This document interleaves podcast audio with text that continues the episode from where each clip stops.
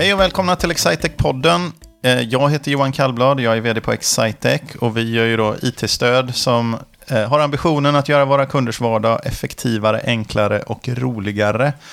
Den här podden då handlar om mina kollegor, alltså vår personal och någon gång ibland eh, partners eller kunder. Och det är lite spännande för mig just nu för att vi har en liten premiär på Excitec-podden.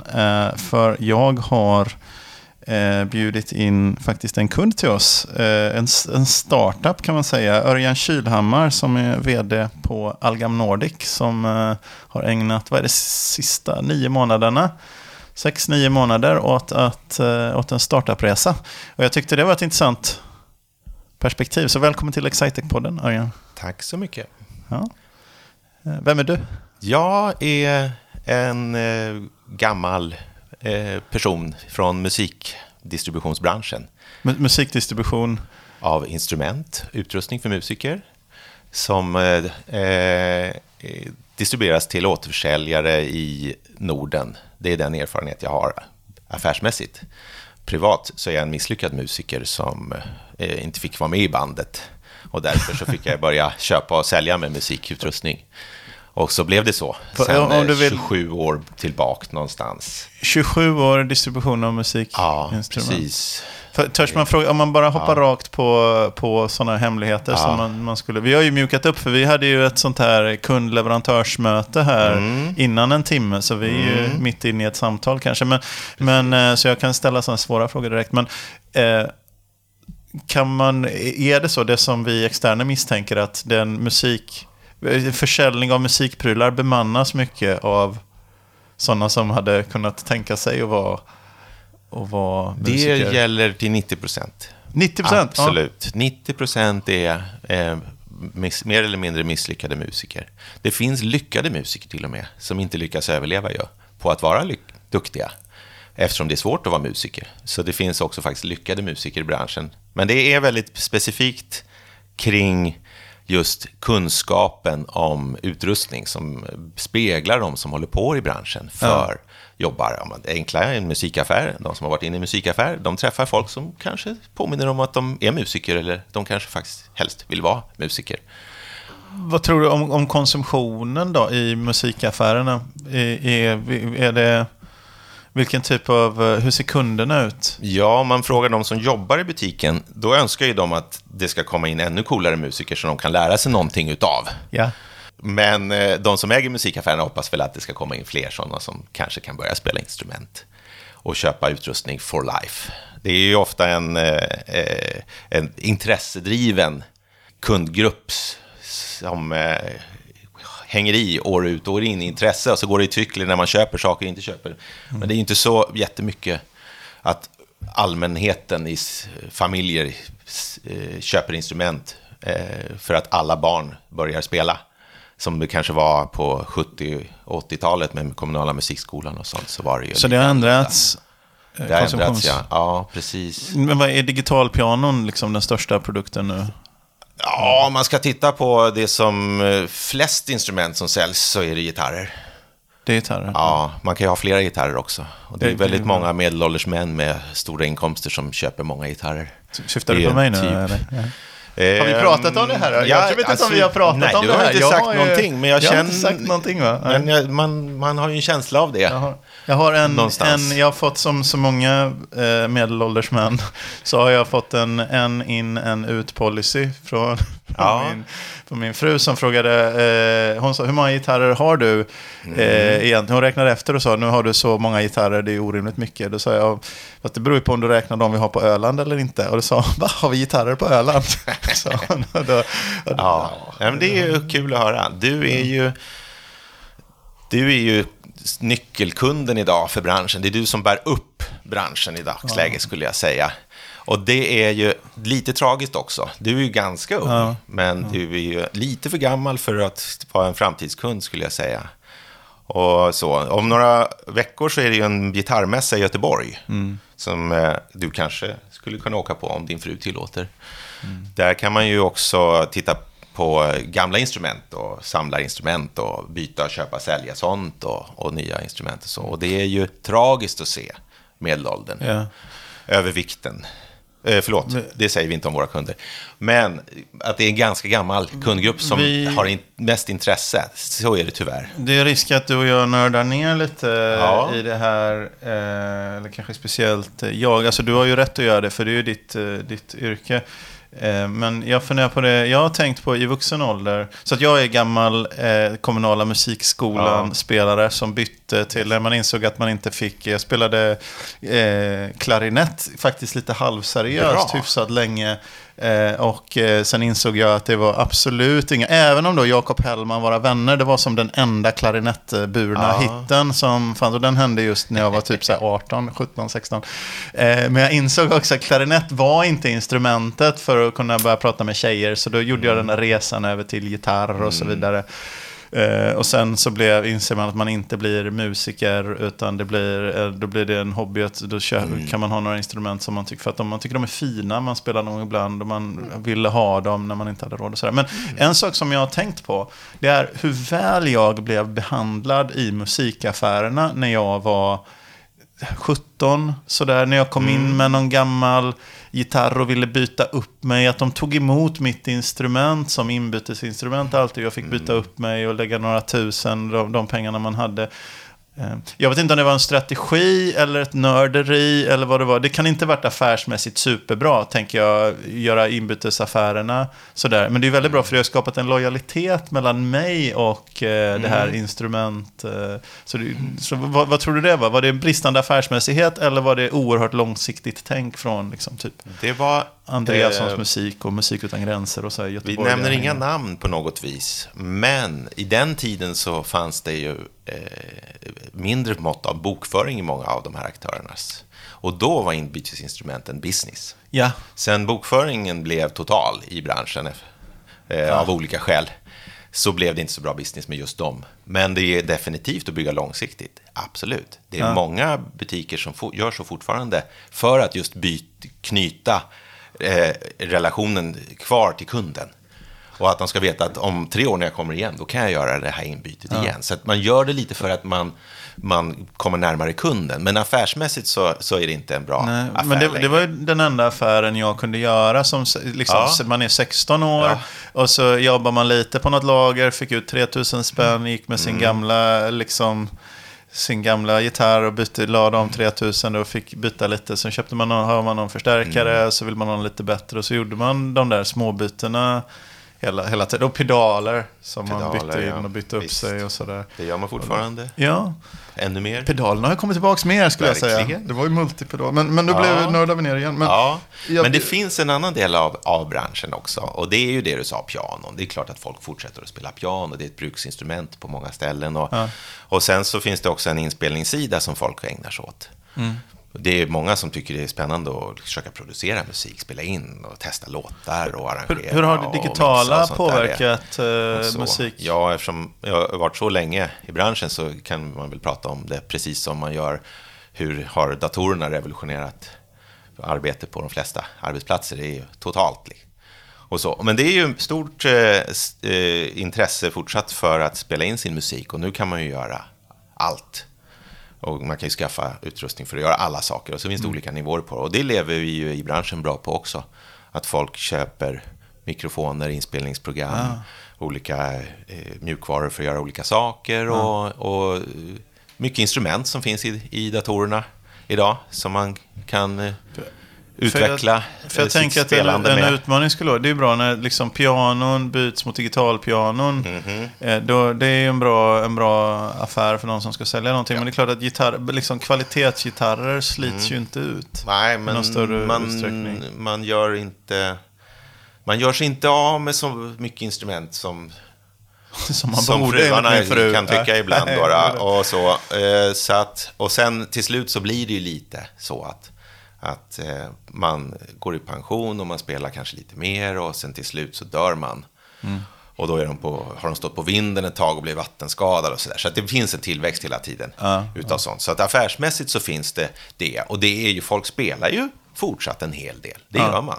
Ni, det, det är lite mindre eh, liksom på att alla börjat med klarinett. Mm. Och det gör att det blir lite färre folk in som spelar. Det, det känner vi i branschen och, och det är ju trist.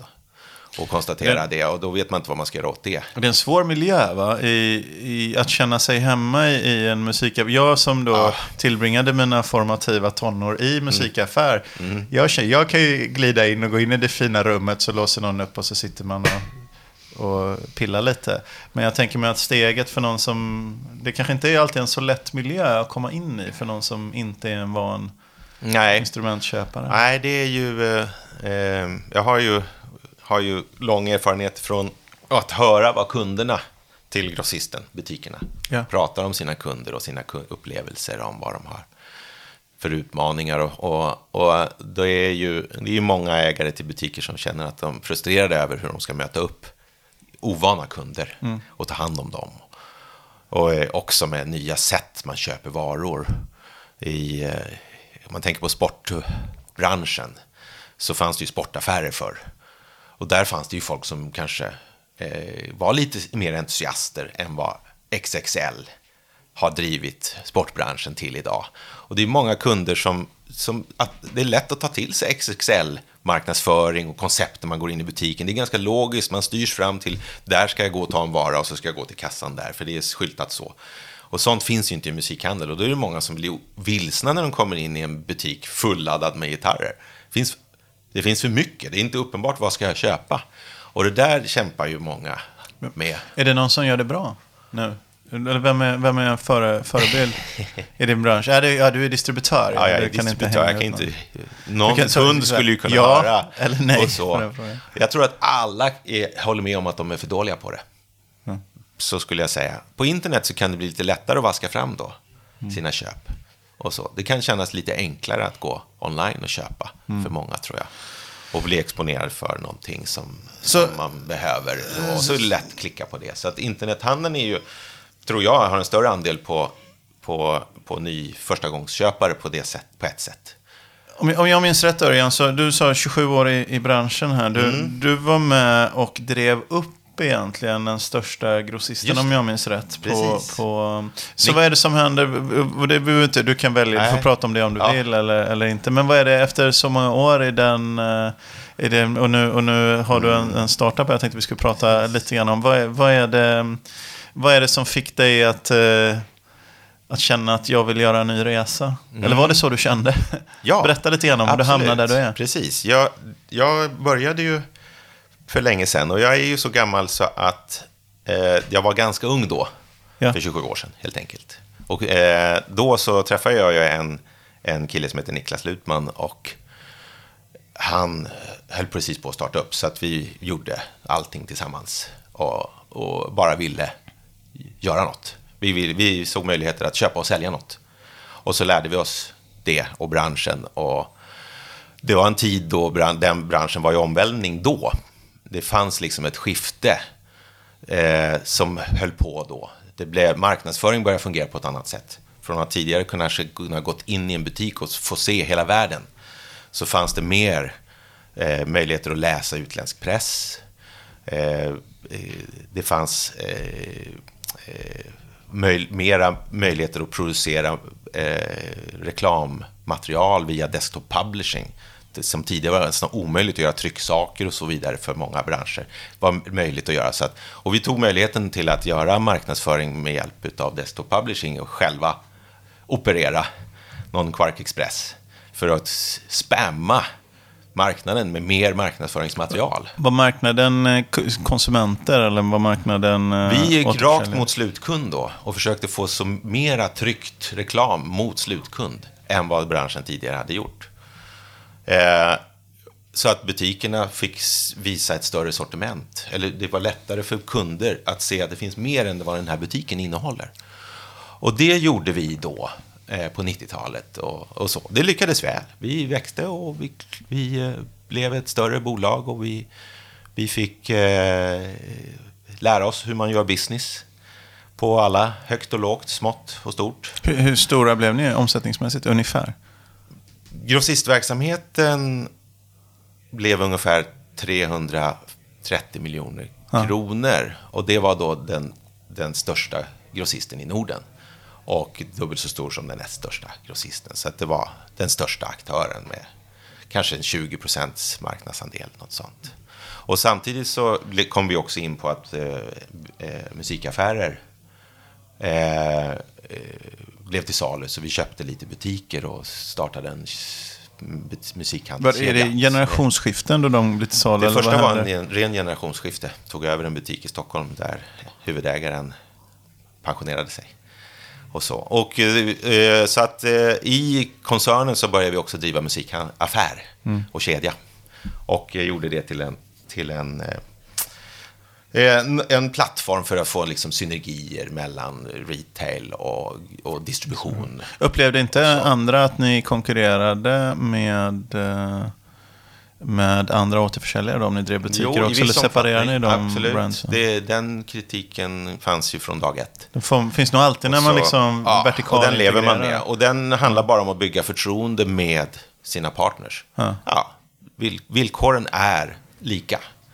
Du, om du är i en butik som ja. heter Johan Kallblad Musik eh, i, eh, var du nu är ifrån, ja. spelar ingen roll, Norrköping. Alingsås, Alingsås. från början. Ja. ja. Eh, du har möjlighet att köpa av grossisten här till de här villkoren och då kan du konkurrera på villkor. Ja. Och det var ju det vi kämpade med varje, varje dag och lyckades ganska bra med. Mm. Sen så eh, kom det in riskkapital i branschen och det köptes upp aktörer och bland annat så sålde vi bolaget för tio år sedan till ett sånt eh, norskt eh, investmentbolag. Och eh, eh, jobbade länge med det. Mm. Och eh, skulle med mer pengars hjälp göra en ännu bättre verksamhet. Och, du arbetade vidare i bolaget? Ja, precis. Ja. Och så. Och så. den korta versionen är väl att det blev ju inte så kul. Och det blev ju väldigt jobbigt. Och sen blev det nästan outhärdligt. Och så gick det inte så bra, businessen. Okej, okay, så en sån här följdfråga, vad är det som får dig att gå vidare? Så, ja. Okay, inte så kul, nästan outhärdligt och inte så bra business. Där någonstans hittar vi svaret mm, kanske? På... Det var situationen med att ha sålt bolaget ja. och att utvecklingen på det projektet inte blev så framgångsrikt som gjorde att det blev tungt. Okay, ja, det sätter ju press på. Det är en sån mm. sak som... Vi ska kanske inte intervjua någon eh, riskkapitalmänniska här någon gång. Men ja, jag, när jag precis. träffar på sådana, nej, men det är ja. ganska hög grad av professionalism. Men man förstår den pressen som blir när en investering inte går som, som, som deras base case heter det i den branschen har jag lärt mig mm. ganska nyligen. När base case, det inte blir som base case är, vad händer då och hur precis. utsätts? För det, det, det kan vara... Även i startup-verksamheten så pratar man ju väldigt mycket, det tycks som liksom kapitalallokering, en fråga mm. som kommer upp. Det kan vara så här på Breakit eller någonting så står det mm. stort, de här har tagit in 40 miljoner, vilken härlig dag. Och så säger alla grattis, grattis. Och då kan jag känna, ja. Det är liksom det, Nej, men den ja. erfarenheten som, om man, skulle, om man skulle skicka med något till riskkapitalisten, det var ju att vi råkade ut för att eh, det fanns inte en ty tillräckligt tydlig strategi och mål. Eh, eh, och därför så tog det för lång tid innan man började agera. Mm. Eh, och, så, och då tappar man ju tålamodet, för det gör man ju i sådana här projekt. Det finns ju en tid. Det ska vara på tre eller fem eller sju år eller något sånt där. Som man, som, ja. Och det ska vara en exit och säljas liksom. Och då måste man sätta igång och jobba dag ett. Och det var väl där, lite tid, tiden sprang ifrån det lite grann och sen blev det jobbigt. Och, då, eh, och så eh, började det bli gammalt. Strukturen började bli gammal, verktygen man hade. Hela setupen med verksamheten, organisation, IT-stöd, handelsplattformar, logistik började bara liksom kosta pengar i förhållande till den effektivisering som ändå de flesta branscher får utsatt på. Mm. Marginalpress. För det som hände var ju att det började komma in, en internethandel om jag nu pratade om någon slags desktop publishing som gjorde att marknadsföring kunde göras på ett annat sätt så kom det ju något som hette internet sen yeah. och kom internethandel. Och talas om det. Ja. Det började bli liksom lite omodernt och tungrott och sådär så att jag, det var ju så. Och, och, då sätter man ju liksom igång, vad ska man göra? Ja. Kan jag påverka något? Försökt påverka i flera år liksom i den här koncernen. Men man kan ju göra något annat och då skulle det vara väldigt kul att, att, att få faktiskt eh, använda sin erfarenhet för någonting nytt. Ja. Så, så det är för då ska, bestämdes det. Precis. Liksom. För om vi leder in på det där, så det mm. som ni gör nu, du stannar kvar i, om vi tar det från, från lekmansperspektivet, ja. du, du stannar kvar i, i den här musikdistributionsbranschen men säger att givet att liksom, internethandel är ingen fiende utan det, det är egentligen en vän och ett verktyg och gör med en modern eh, men, men att, att det sista återförsäljarledet, eller vad heter det, detaljistledet behövs för att kunden ska pilla på grejerna. Så vad, hur kan vi göra en ny distributionsaffär med moderna verktyg eh, som gör att det inte blir en belastning att ha en butik utan en, en, en fördel. Liksom. Det är där någonstans eh, har, jag, har jag dig på min karta. Ja, Berätta lite om vad precis. är, vad är er idé? Vad är det Ja, ni gör? precis. Eh, Det som vi såg framför oss, det var ju att vi har en ganska eh, interna stor internationalisering i handel. Eh, som inte branschen i Norden har kunnat eh, integreras med riktigt. Och därför hamnar lite på undantag. Det satt för mycket press eh, som har gjort att lönsamheten har blivit exceptionellt dålig. Och vi såg ju möjligheten att kanske jobba på ett mer europeiskt plan. Eh, och också såg eh, vi såg bekymren med de eh, utmaningar som finns i en liten marknad i ett internationellt eller europeiskt perspektiv. Ja. Och funderade över då, vad skulle vår roll kunna bli för att minska bekymren med det? Och dra nytta av någonting som är lite mer internationellt. Eh, och det blev liksom vår strategiska plattform för att starta om i den här ganska ruttna branschen. På, eh, och, och vända oss ut i Europa och se, hitta samarbetspartner på europeisk bas för att kunna dela kostnader med. Eh, också agera eh, mer i synk med andra marknader inom Europa eftersom de påverkar så mycket varandra. Enkla saker som att lansera produkter eh, samtidigt på fler marknader eh, och driva kampanjer på en europeisk basis istället för att eh, olika marknader gör det vid olika Jag, tidpunkter. jag tror, första gången du och jag träffades, Mm. då, då hade ni precis eh, haft den här idén om att, om att dra igång och, och du var ute och sonderade lite alternativ för IT. För ni såg ju väldigt Ja. tidigt att IT-stöd är en, en, någonting som kommer vara viktigt för att få Yes. till liksom, den automatiserade distributören. Men du var ute och tittade runt. Men då, eh, då hade ni en idé om att göra det helt under ett eget varumärke. Men sen Just upplevde jag som att ni gjorde en, liksom, en pivot, brukar det ju heta i startup-världen, direkt. Och egentligen istället valde ett varumärke som var internationell, eh, etablerat internationellt och sa vi kan ta, alltså gå till dem och säga vi kan ta er sak som ni gör bra och göra den i Norden. Precis. Så vad, vad, vad är Algam? Ja, Algam? Algam är ju en, en eh, grossist i Frankrike som har mycket lika med det gamla som jag jobbade med. Ett väldigt liknande företag. Men de har under sedan väldigt lång tid börjat bredda sig att, att jobba mer europeiskt.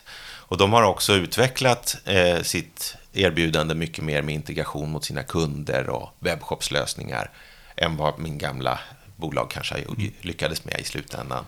Så vi såg lite grann av det som vi ville göra hos dem. Och vi fick också den här europeiska pe- plattformen som vi, vi eh, kände var eh, eh, en, styrk, en möjlig styrka för att faktiskt bli mindre utsatta här och kunna dela eh, en hel del av det som är väsentligt för driften med dem och på det sättet bygga effektivare då.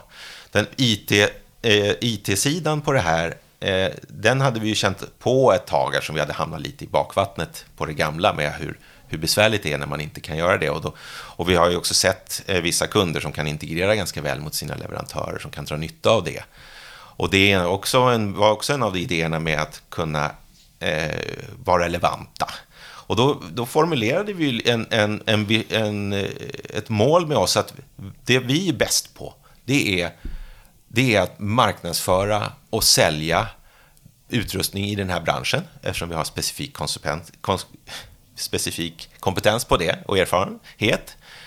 Eh, och det som våra partners är, kund och en leverantör, de behöver en service i någon form. Så kundservice för vår kund och marknadsförings och, och säljstödsservice för vår leverantör. Det är det centrala.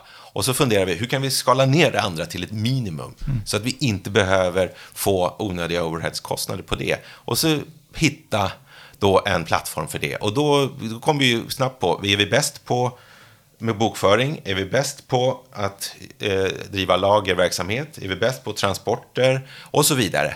Och så försökte vi hitta en, en, eh, en affärsidé där vi skulle kunna eh, ha partners för så mycket saker som vi inte är experter på. Och hitta en IT-plattform då för att kunna göra det här.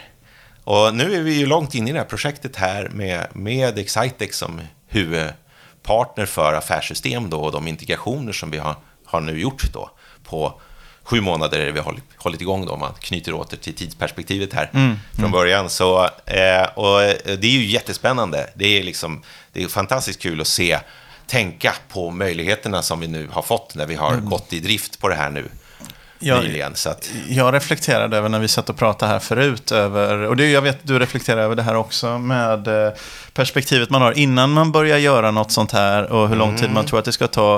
Och mm. sen sitter man och tittar på det lite, lite i backspegeln. För nu är vi ju som sagt driftsatta. Jag tror vi pratar om du har fyra integrationer nu och ni hämtar artikeldata från eh, Algam och det, det går liksom mm. med Hybrid. Du har webbshoppen och sen, sen finns det utvecklingspunkter kvar givetvis. Men, ja. men liksom det, är, det är en verksamhet som är, eh, som är i drift. Och ni, eh, men vi reflekterade lite grann över, när man tittar på det eh, efteråt så säger man, men hur i all sin dag kunde jag tro att det här skulle gå snabbare än sju månader? men när man sitter med det innan ja. så tänker man en tre, fyra månader. Så ja, precis. Men, men, uh... Ja, men det, det, är ju så. Och där, där är det, eh, för min egen del så, eh, så har jag nog en grundinställning till att jag, allting tar ju alltid dubbelt så långt som man tror. Och, allt, och det gäller både positivt och negativt. Om man har ett bekymmer, man har oftast lite mer tid på sig att lösa det än man tror. Mm. Och om man ska göra någonting, så nog 17 går några saker fel. Så det tar längre tid än man, man tror. Och, och eh, men det som, om man, om man tänker på att man ska driva projektet eller om man är entreprenör, man får ju inte, man får inte slappa till sig. Nej. Man måste ju piska alla framåt för sig egentligen i alla relationer man har när det gäller att bygga business någonstans, tycker jag, för att få saker att hända. Eller piska, ska jag inte säga, men morot och piska, man måste driva saker i alla fall. Och det är den, den enda saken som jag... Vi har ett återkommande segment här som heter Någon berättar om något. Och nu har vi ju mm. pratat lite och vi, vi, det blir ett längre avsnitt än vad det brukar vara det här. Mm. Men det var, det var intressant. Eh, eller det är intressant. Så, men om någon berättar om något, du kanske vill, du kan ju ta vidare och göra, och göra någonting av det. Vi, Örjan, har du några, om någon ska driva en startup, eh, ja. vill du berätta någonting som, som du har lärt dig? Eller berätta om vad som helst, du får prata precis. om vad du Jag har ju varit med på en startup för 27 år sedan. Ja. Och det går jättebra att inte veta något om någon, om man bara jobbar. Ja. Eh, och vill lära sig något nytt. Det har jag lärt mig på det. Eh, och nu har jag ju lärt mig att eh, med erfarenhet eh, så kan man göra saker mycket snabbare. Och eh, min erfarenhet nu säger att okej, okay, en startup eh, det ger sig inte själv. Det är väl den erfarenhet som jag sitter på precis just nu efter sju månader. Jag skulle ha, jag skulle ha drivit hårdare vissa delar i, i det här, eller mm. alla delar. Driv alla delar mm. framåt samtidigt om du kan. För då går du nog i mål med flera av dem lite snabbare ja. än annars. Liksom. Eh, jag skulle vilja förtydliga också att det är ju inte ett sju månaders IT-projekt som vi i Excitec har utsatt en startup för, utan vi pratar om ditt startup-äventyr i sju månader ja. gammalt IT-projekt, ja. eller är väl några månader i det? Absolut. Det, jag menar, det är allt ifrån leverantörskontakter, kunder, mm. IT-lösningar, webbshoppar från olika parter här och leverantörer, inte minst med varor som vi sitter specifikt och behöver jobba med att ja, just få det, avtal. Ni är beroende av distributionsavtal. Vi kan inte bara köpa och sälja, utan vi ska göra avtal som ger oss möjligheten att köpa in varor som vi kan men, sälja. Men sju månader in i, i den här nya entreprenörsresan, ja, då, vad, vad är, det, är det någonting som du är stolt över som ni har gjort, som ni har åstadkommit nu? Absolut. Ja. Jag är otroligt stolt för den eh, struktur som vi har byggt för vår verksamhet med, med eh, IT-strukturen i botten, med de idéer vi har på att driva den, med den outsourcing som vi har valt, för de delar som vi inte är bäst på. Och sen har vi gjort hundratals leverantörsmöten. Massor. Alltså det är några som har sagt att vi, ni behöver inte kontakta oss mer nu, men vi har ändå lyckats att få enormt många möten. Och det är otroligt viktigt. Och de personliga mötena är helt överlägsna, eh, definitivt i, affär, i sådana här affärssammanhang i alla fall. Och det är, väl en, det är väl det som jag känner mig mest stolt av, att vi har, att vi har, vi har, vi har verkligen varit eh, haft förmånen att få träffa många som har verkligen lyssnat på oss och vi har också tecknat en del avtal tack vare att vi har nött på. Det är jättespännande som leverantör att få vara med på ett hörn på er resa. Men Örjan, jag tycker det, det känns som det var en jättebra avslutning för att runda av vårt samtal här. Finns det någonting Ja. du vill tillägga? Nu direkt. Det är ju bara kul att få bygga någonting sånt här. Och det kan man nog... Man kan, eh, man kan nog önska alla människor ska få göra det. Och sitter man fast i någonting, nog 17 kan du bygga om någonting litet någonstans i det du har. Det tror jag man skulle, det skulle jag ha tänkt på lite tidigare i mitt gamla Just det, att man skulle kunna göra det i en befintlig verksamhet menar du? Ja, det är en precis, intressant... också. För det är liksom, låt Det är inte bara bo- bli tanke. omöj, liksom, omöjligheterna vara omöjliga. Nej. Och så. Just det, startup, eh, startupen inom sig själv startup egentligen. inom dig själv någonstans Ja. med något. Liksom. Det är, en, det är en jätteintressant tanke faktiskt. Ja. En sak som vi glömde att prata om, kommer jag på här. Eh, det var Örjan, om någon vill läsa mer om dig, eh, eller ha, få kontakt med dig, eller eh, titta på vad ni gör som företag. Vad, hur når man dig? Jo, eh, Algam Nordic heter ju vårat bolag. Ja. Och på algamnordic.com så hittar ni vårt erbjudande. Där kan man se det vi jobbar med. Där finns det kontaktuppgifter också. Och jag heter ju Örjan Kylhammar och det finns bara en i världen. Så om ni letar efter Örjan Kylhammar så hittar ni mig. Örjan, tack så mycket för att du ville ta dig tid där. Och, och kul att ha dig här på Ja. Excitec-podden. Tack så mycket.